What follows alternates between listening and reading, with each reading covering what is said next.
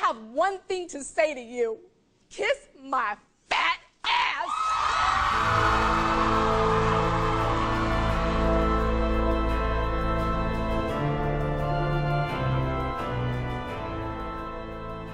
Hello. Oh my God. I cannot believe we're here. Welcome to RIP Diets, episode one. Some of you may listen to my other podcast, but for those of you who are brand new and somehow found this podcast and thought this might be something I'm interested in, welcome. I have a very complicated relationship with my body.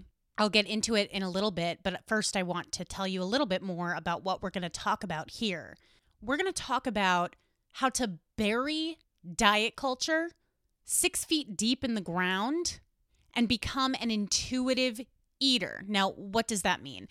What I will say is, I'm not an expert, I'm not a registered dietitian, I'm not a nutritionist. This is all my opinion and it's all my personal experience. I've noticed in quarantine, and by the way, I hope you all are staying safe and sound in quarantine. But I, I noticed very early on, a lot of us are worried about weight gain. Um, and it seems to be a very hot topic. There's uh, quarantine 15, which is a term that I've heard, you know, I'm going to gain the quarantine 15 Now she's finding it harder to stave off the quarantine 15. And it makes me really upset. Not just that people are making these jokes, but when people are thrown out of their routines and confused and stir crazy, it seems that one of the first things we go to for control is controlling our bodies.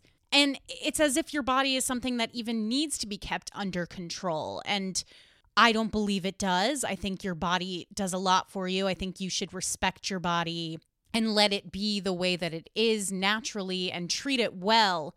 But I used to live at war with my body, and I know that that is a reality for a lot of people, and it's not your fault.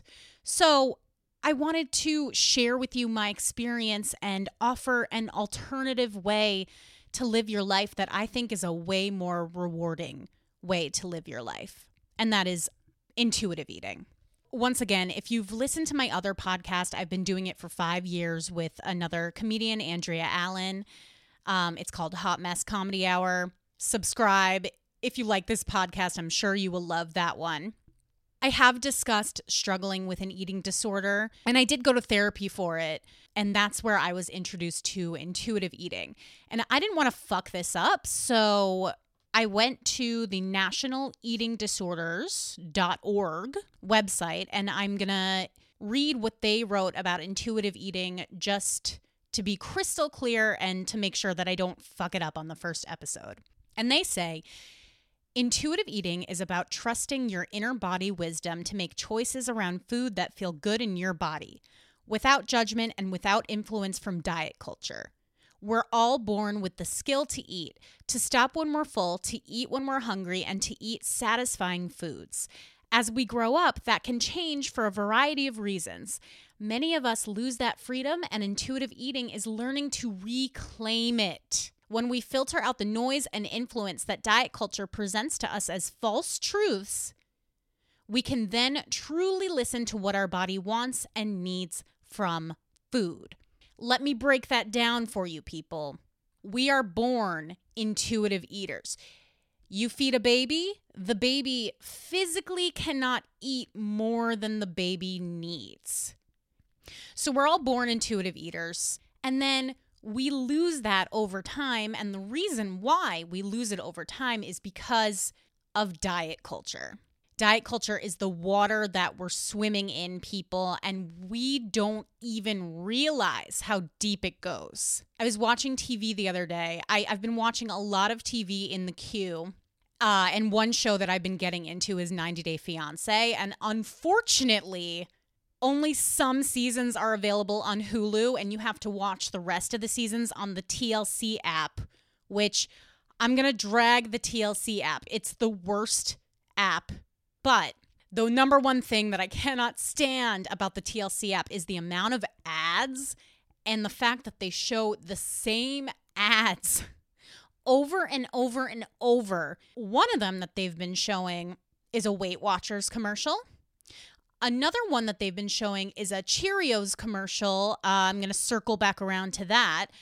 And they've also been showing a Thrive Market commercial, all three of which are perfect examples of diet culture and how diet culture is all around us and we don't even know. It's in the language that is told to us, it's in the products that are sold to us. So let me talk about these commercials. The Weight Watchers commercial is the one that drives me up the fucking wall because, and I have tried Weight Watchers. Weight Watchers is a system for those of you who don't know. It's a it's a diet they have no longer marketed themselves as a diet. They used to, but they don't anymore because the word diet is very um gauche. It's not trendy anymore. What you hear more now is the term wellness or clean eating. That's another one that I fucking hate. And these are all euphemisms for dieting. So Weight Watchers used to be a diet, now it's a lifestyle change or whatever the fuck it calls itself. They changed their name to WW instead of Weight Watchers, which I assume is because the term Weight Watchers sounds like a diet and they don't want you to think it's a diet. But what is the definition of dieting? And uh, this is an official definition that I found on the web. Dieting is the practice of eating food in a regulated and supervised fashion to decrease, maintain, or increase body weight, or to prevent and treat diseases such as diabetes and obesity. A restricted diet is more often pursued by those wanting to lose weight. So, all of these uh, wellness companies and companies that market to uh, uh, different lifestyle changes or methods of eating in order to increase your health, but especially ones that also promise the possibility of weight loss or the probability of weight loss. These are all diets.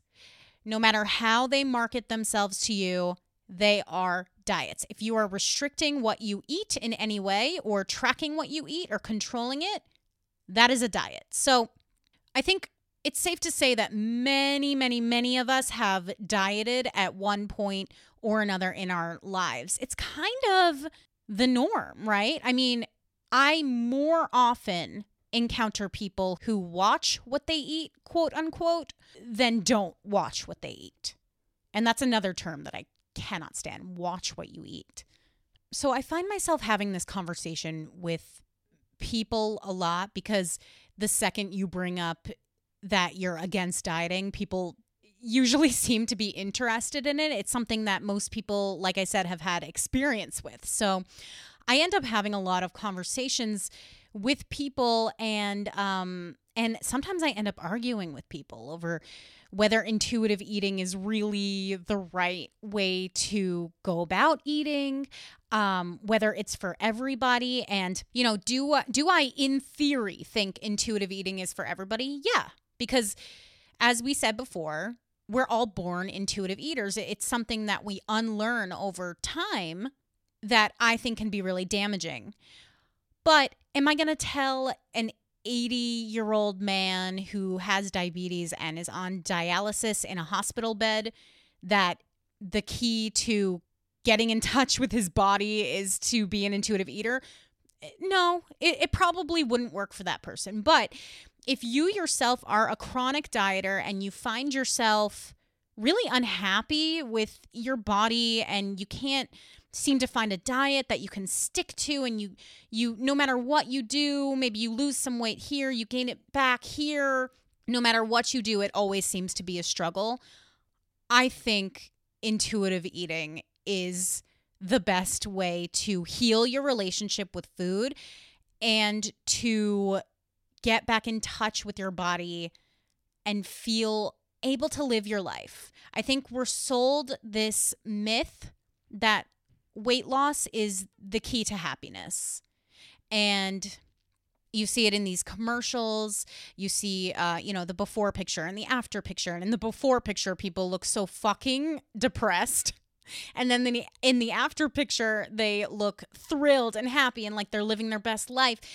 All of these things can brainwash you into thinking that that is the only way to be happy. And I'm here to tell you, um, as somebody who has dieted a lot, as somebody who had disordered eating that then crossed over into an eating disorder, having a fucked up relationship with food can carry over into many aspects of your life. It can make you a dishonest person. It made me a dishonest person. It can make you an anxious person. It can make you depressed. And on a micro level, even if you're not someone with an eating disorder, but you think that you always need to be on a diet, it can definitely make you miss out on things in your life that you think you'll be able to do when you're magically thin, but you can do them now. One example that I've been thinking a lot about is the notion of a beach body. And this is a dieting term that has become very common. Beachbody on demand, where you can just click, stream, and sweat. The Bikini Body 28 Day Healthy Eating and Lifestyle Guide. Have your arms ready for bikini season and summer. Start your journey now to get your beach body or your summer body, your bikini body. And I was thinking about how many times a year do I actually go to the beach and wear a bathing suit? For some people, like you might be listening to this podcast and say, like, Emily, I live in Sydney, Australia, and I'm a surfer, so I, I wear a bathing suit every day. Okay, true. But just go with me here because I think the vast majority of people are probably like me. And for me, I love going to the beach. I, I'm a mermaid. I am a fucking mermaid. What would I give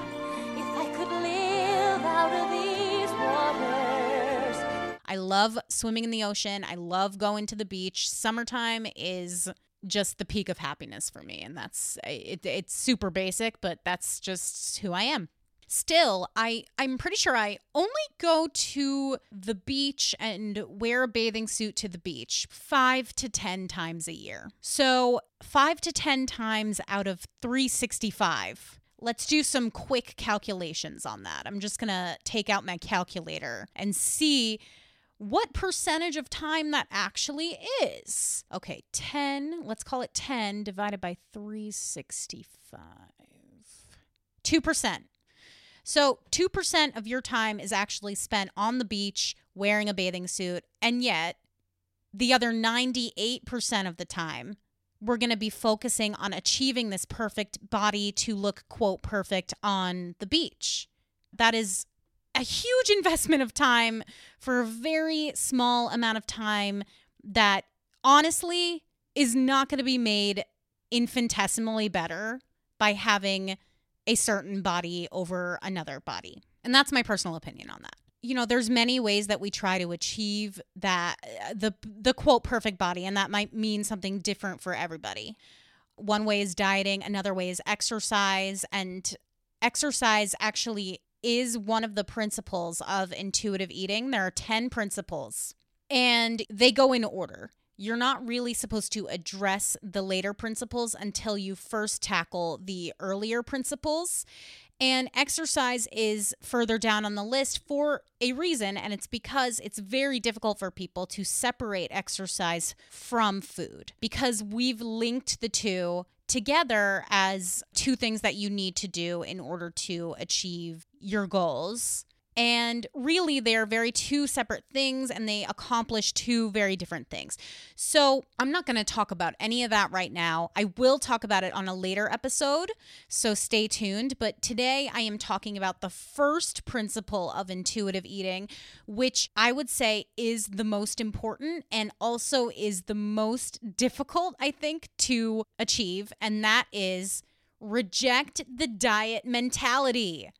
Reject it.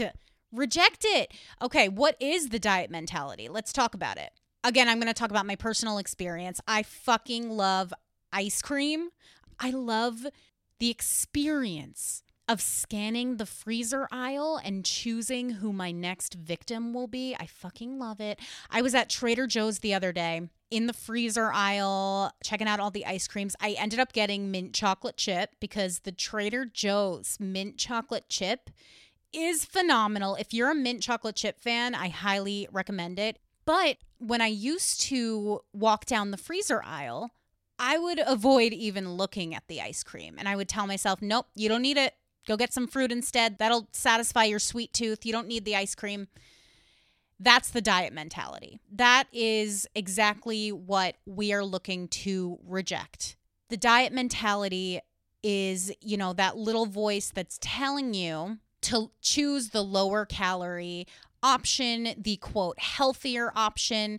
Let's say what you were really craving was ice cream. Let's use that example. But, you know, you're telling yourself, oh, you know, I, I don't really, I ate a lot today. I don't need the ice cream. I'm going to go for grapes instead. What, whatever you perceive as healthier than the ice cream. That's the diet mentality because you are purposely not eating what you're really craving because you think it's going to do some kind of harm to you. This was the hardest thing to learn to reject for me because the diet mentality was my entire mentality. It was how I lived my life. It was how I sought control and how I was taught to eat, I got a lot of mixed messages. And on the one hand, it's okay to be skinny and it's okay to be fat if that's what you want to be. Whatever you want, it's okay. And then on the other hand, okay, but Olive, let me ask you this. Those women in Miss America, are they skinny or are they fat? They're skinny, I guess. Yeah. I guess they don't eat a lot of ice cream. I felt that people were judging me. I felt that my family, certain family members, did not approve of my weight. It was uh, the elephant in the room, so to speak. Um, I was very, very sensitive about it. I was very ashamed about it. My mom took me to a nutritionist. She told me to eat a certain way. So I when I think about it, I was probably put on my first diet around age 8 or 9 when we went to that nutritionist. So already I was becoming so out of touch with what I really needed because I was told that I should be having three meals and two snacks a day. And I had to stick to it no matter what. This is the diet mentality. Rejecting the diet mentality is giving yourself what you want and what's going to satisfy you and not labeling certain foods as good and certain foods as bad. So that's my interpretation of it. I'm also going to read the definition from intuitiveeating.org where they list out all 10 principles. So reject the diet mentality. Throw out the diet books and magazine articles that offer you the false hope of losing weight quickly, easily, and permanently. Get angry at diet culture that promotes weight loss and the lies that have led you to feel as if you were a failure every time a new diet stopped working and you gained back all the weight. If you allow even one small hope to linger that a new and better diet or food plan might be lurking around the corner, it will prevent you from being free to rediscover intuitive eating. This is why I'm saying this is probably the most difficult principle of all because when something is so ingrained in you, the way that it was ingrained in me to choose, quote, healthier foods over unhealthy foods, to choose lower calorie options, to choose things that you know you can burn off, everything of that nature is categorized under the diet mentality. What you want to do instead is think about what am I really craving? What would satisfy me? What do I truly want to eat? And how much of it? And you get to decide for yourself what that is and how much of it. You know, we're taught from such an early age that it matters what we look like and it and certain things you do will impact the way that you look and the way that you'll be perceived and of course, some people don't experience this as much as other people. I think kids who grew up like me, who may have been considered overweight or chubby, probably get introduced to this earlier than other kids. But from talking to a lot of women, so, I, so many women have the same experience that I have that they were very conscious of their bodies and that it mattered how they appeared from a very early age. Like I said, I was aware of it from age eight, honestly, probably more like from age five. I just didn't I didn't feel like my body was an acceptable thing about me. I was definitely always praised by my parents. They always would say I'm I'm so creative and I'm so smart, but I definitely was aware of my body and ashamed of my body from a very early age. And one of the reasons for that was because I had an older sister who I perceived as being treated differently and having different opportunities than I did because she had a different body type. My sister was always like adorable. She was always uh, she's five one. She's so short. She has tiny little limbs and tiny little feet and tiny little hands and everybody would just constantly talk about how cute she was and how small. Oh my god, it used to drive me crazy. People just praise her constantly for being small and cute. And I was never like that. I'm tall. I'm uh I'm I'm five foot eight, but sometimes people even think I'm taller. Probably because I wear uh sneakers like dino stompers with um like a two inches on the bottom. So they probably think I'm like closer to five ten. But I've always been on the taller side. When I was in elementary school, I was taller than the boys, and I had some weight on me. I was a chubbier kid, and some people are chubbier kids, but my sister was always very lithe and, and small. It just always felt to me like she was encouraged to do certain things, but they were not for me.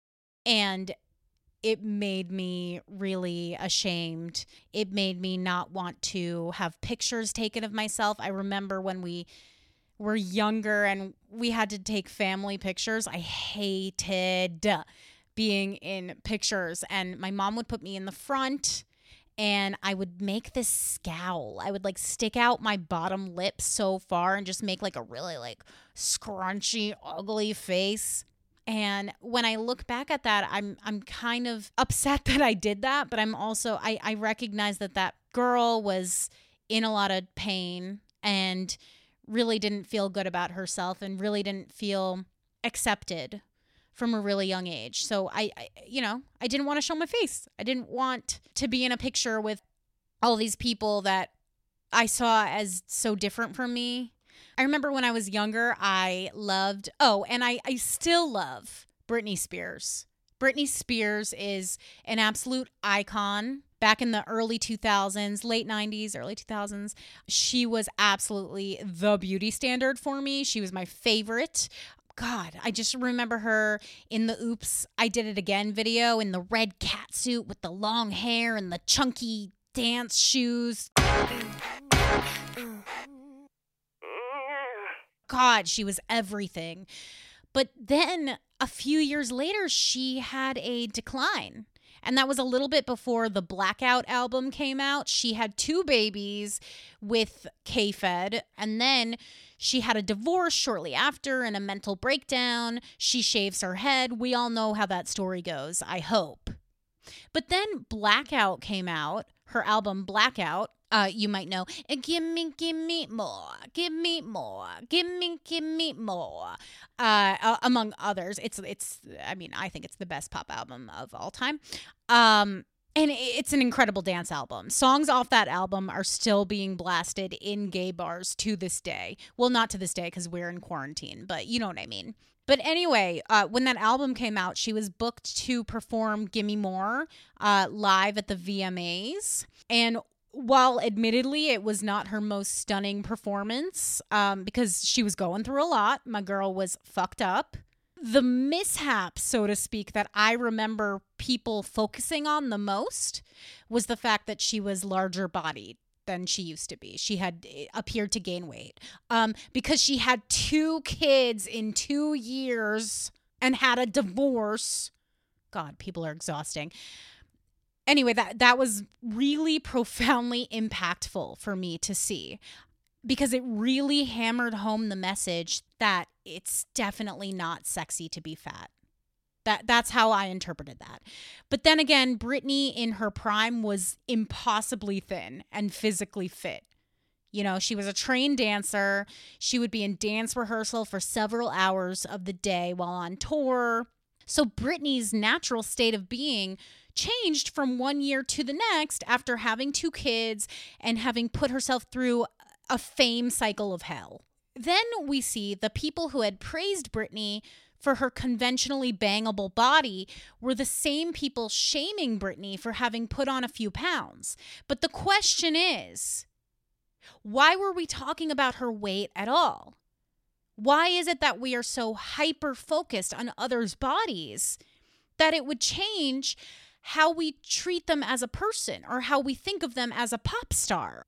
Oh, she's going downhill. Oh, she really let herself go. I mean, first of all, Brit- I mean, for years, that performance of Gimme More, that was my goal body. She still looked incredible. But you know what I'm trying to say. She didn't look like who she used to uh, when she was a teen pop star and had not had any babies yet and was dancing for 10 hours a day and was uh, probably dieting. I mean, I don't actually know. I remember um, I read this J14 style, like Tiger Beat knockoff magazine when I was little. And it said Britney Spears' beauty secrets. And underneath it said that Britney Spears stayed beautiful by drinking lots of water and getting lots of sleep. So then I was like, oh, okay, I'm gonna drink a lot of water and get a lot of sleep, and then maybe I'll be as as beautiful as Britney Spears. And I mentioned it to a friend. I don't know why. Maybe we were talking about beauty or makeup or something and I said, "Oh, well, you know, Britney Spears says her beauty secrets are that she drinks a lot of water and gets a lot of sleep." And I remember my friend was like, "That's ridiculous. Britney Spears probably does a 100 sit-ups a day." And I I just remember that so clearly because I thought, "Oh, yeah. Well, maybe I should do 100 sit-ups a day." And then pro- after 10 sit-ups, I was like, "Nah, it's okay. I'm good." But I remember thinking that like I oh, wow, yeah, she's right. Like if Britney Spears does that and I I love the way Britney Spears looks, I think she's gorgeous. I I should do exactly what she does. And it's it's interesting because we don't know what anybody actually does to maintain their body. There are plenty of people who have certain body types and we might look at their body and say, "Oh, I love their body. They have a great body." They might naturally have that body. We don't really know what anybody really does. And um, Britney Spears, I will get off the topic of Britney Spears for you guys, okay? I won't. Uh, Britney Spears is gonna come up in this podcast. She just is because she's an icon, and I just I relate to the world around me and specifically per, our perceptions of people in the media. I I just. I draw a lot of comparisons to Britney Spears. I think she's the ultimate boom bust example of how the media can lift you up and make you so untouchable and then can bring you down and become a vehicle for people to relish in your failure. And I think Britney is such a perfect example of that. But my last point for today is um, Britney Spears did a documentary several years ago called For the Record, and this was post mental breakdown, post blackout. She kind of did this documentary as a, you know, letting people in on her side of the story. You know, people want to know what really happened with K-Fed and all that shit. Uh, so she does for the record, which is I think it was an MTV documentary, and in the documentary she's getting her hair and makeup done, and uh, she was living in her childhood home in Kentwood, Louisiana. She had moved back in with her family because you know she she was going through a rough spot, and they were there for her and had her move back in and were taking care of her. So she's in the chair, she's getting her hair and makeup done, and her dad is in the kitchen cooking her cheese grits. And, you know, Britney's from the South, so she was probably raised on, or she was raised, he said it in the documentary, she was raised on Southern food, and every good Southern girl eats cheese grits for breakfast, he says. You know, other people might eat mini wheats or, you know, their Wheaties or toast and eggs or whatever. And Britney's a Southern girl, so she eats cheese grits. He's he peels up the those Kraft singles American cheese into little pieces and just drops them in the cheese grits and mixes them around. And she said, he says, this is just how my girl likes it. It's the cutest thing ever. I think it's so cute. And then she he brings it to her in a little cereal bowl and she she's like, "Oh, thanks, daddy. And then, uh, and then the hair and makeup people just keep doing their thing, and she just is sitting there eating her cheesy grits. And this is such a cute moment because it's it's like, yeah.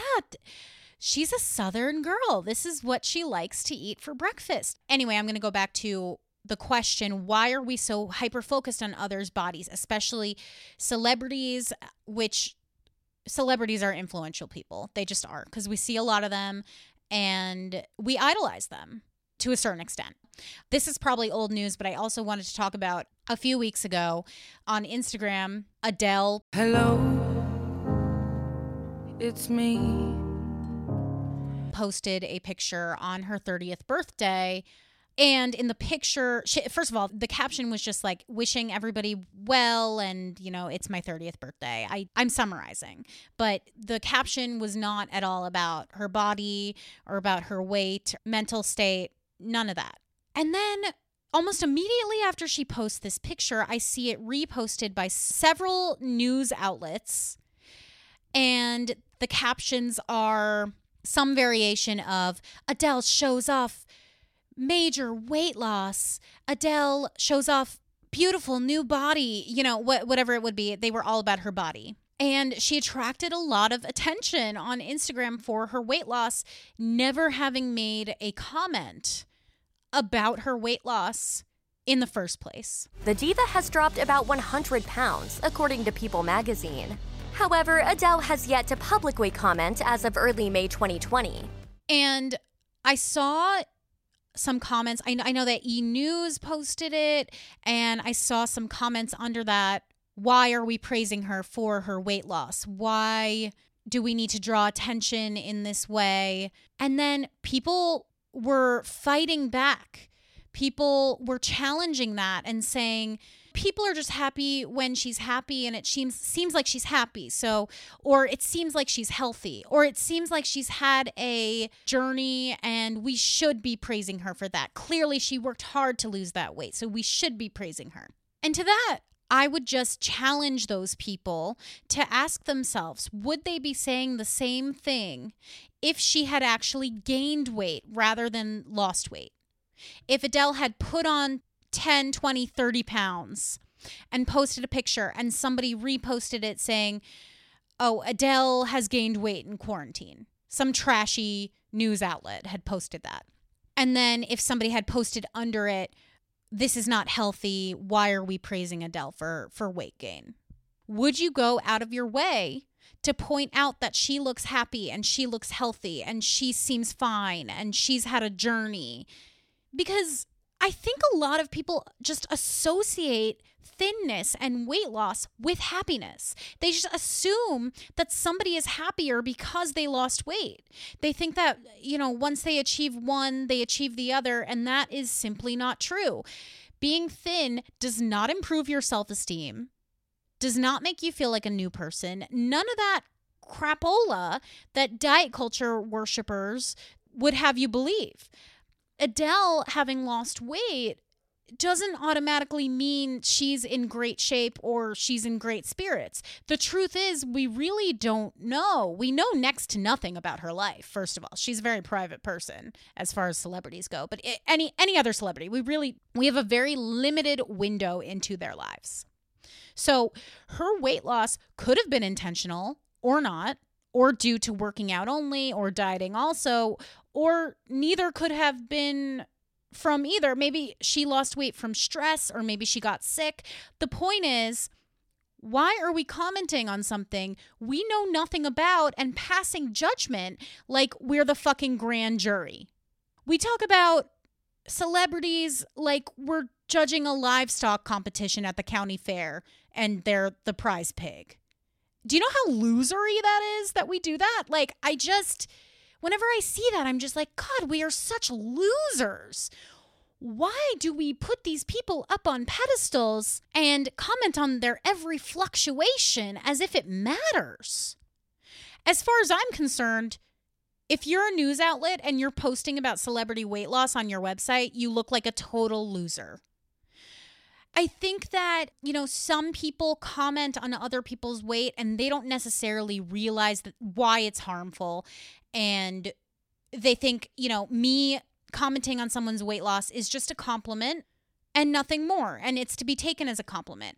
And I do understand. I'm not calling people evil who are not evil. I'm not saying that people comment on other people's weight to make them feel bad.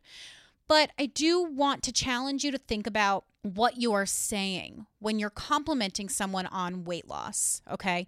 Because when you comment on someone's weight loss, you could be pointing out the fact that they've set a goal and reached it which can be very rewarding. I will admit that can be a rewarding feeling to set a goal and reach it. So that's, I know that's what the intention is. But you could also be pointing out their sadness. You could also be encouraging disordered behavior without knowing it. You could be communicating, "Oh wow, you look great." But and but you looked disgusting before, so never go back to being like that that you could be communicating that and not even know. So that's why it's better to not comment on anyone's weight. Which brings me back to rejecting the diet mentality. We want to challenge. We, d- we don't want to just try to erase it because that's impossible. We want to challenge the way we think about weight loss. We want to challenge why we think that weight loss is good and weight gain is bad? Why do we think that certain foods are good and certain foods are bad? So, in the beginning of this, I was talking about some of the commercials that I've been seeing on the TLC app. I hate you, TLC app. Anybody who's listening to this who works for TLC, just help me contact the person who designed the app and just request a few changes because I have a list. But so, another commercial that they've been showing is for Thrive Market. I hope that I never have the opportunity to be sponsored by Thrive Market. Just kidding. I, I'm not going to be sponsored by any diet companies or uh, clean eating adjacent companies. But Thrive Market has put out this commercial in which they say, you know, we care about your health. And and also I love the modifications that these companies are making because of COVID 19. I Like that they're making it seem like they're extra concerned about our health. Oh, we're going to fight away the virus by eating organic barley or whatever the fuck. It's so ridiculous. It's utterly absurd. But um, you got to think about where these messages are coming from. The company that is telling you they care so much about your health and they want you to um, eat clean so that your body will be in the optimum state to fight off the virus or to, to prevent heart disease or whatever it might be.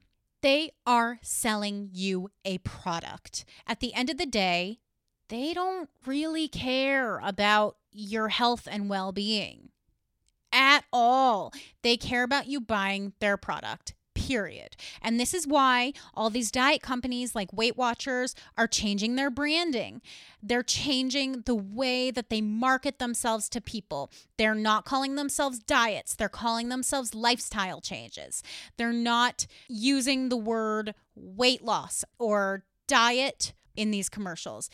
They focus on health, they focus on eating clean, treating your body well. These are buzzwords because wellness culture is the more prevalent form of diet culture right now. So every time you see an Instagram post that's, you know, drink kombucha instead of soda because kombucha has live cultures in it and it helps your gut and it helps you maintain optimal gut health, whatever it is.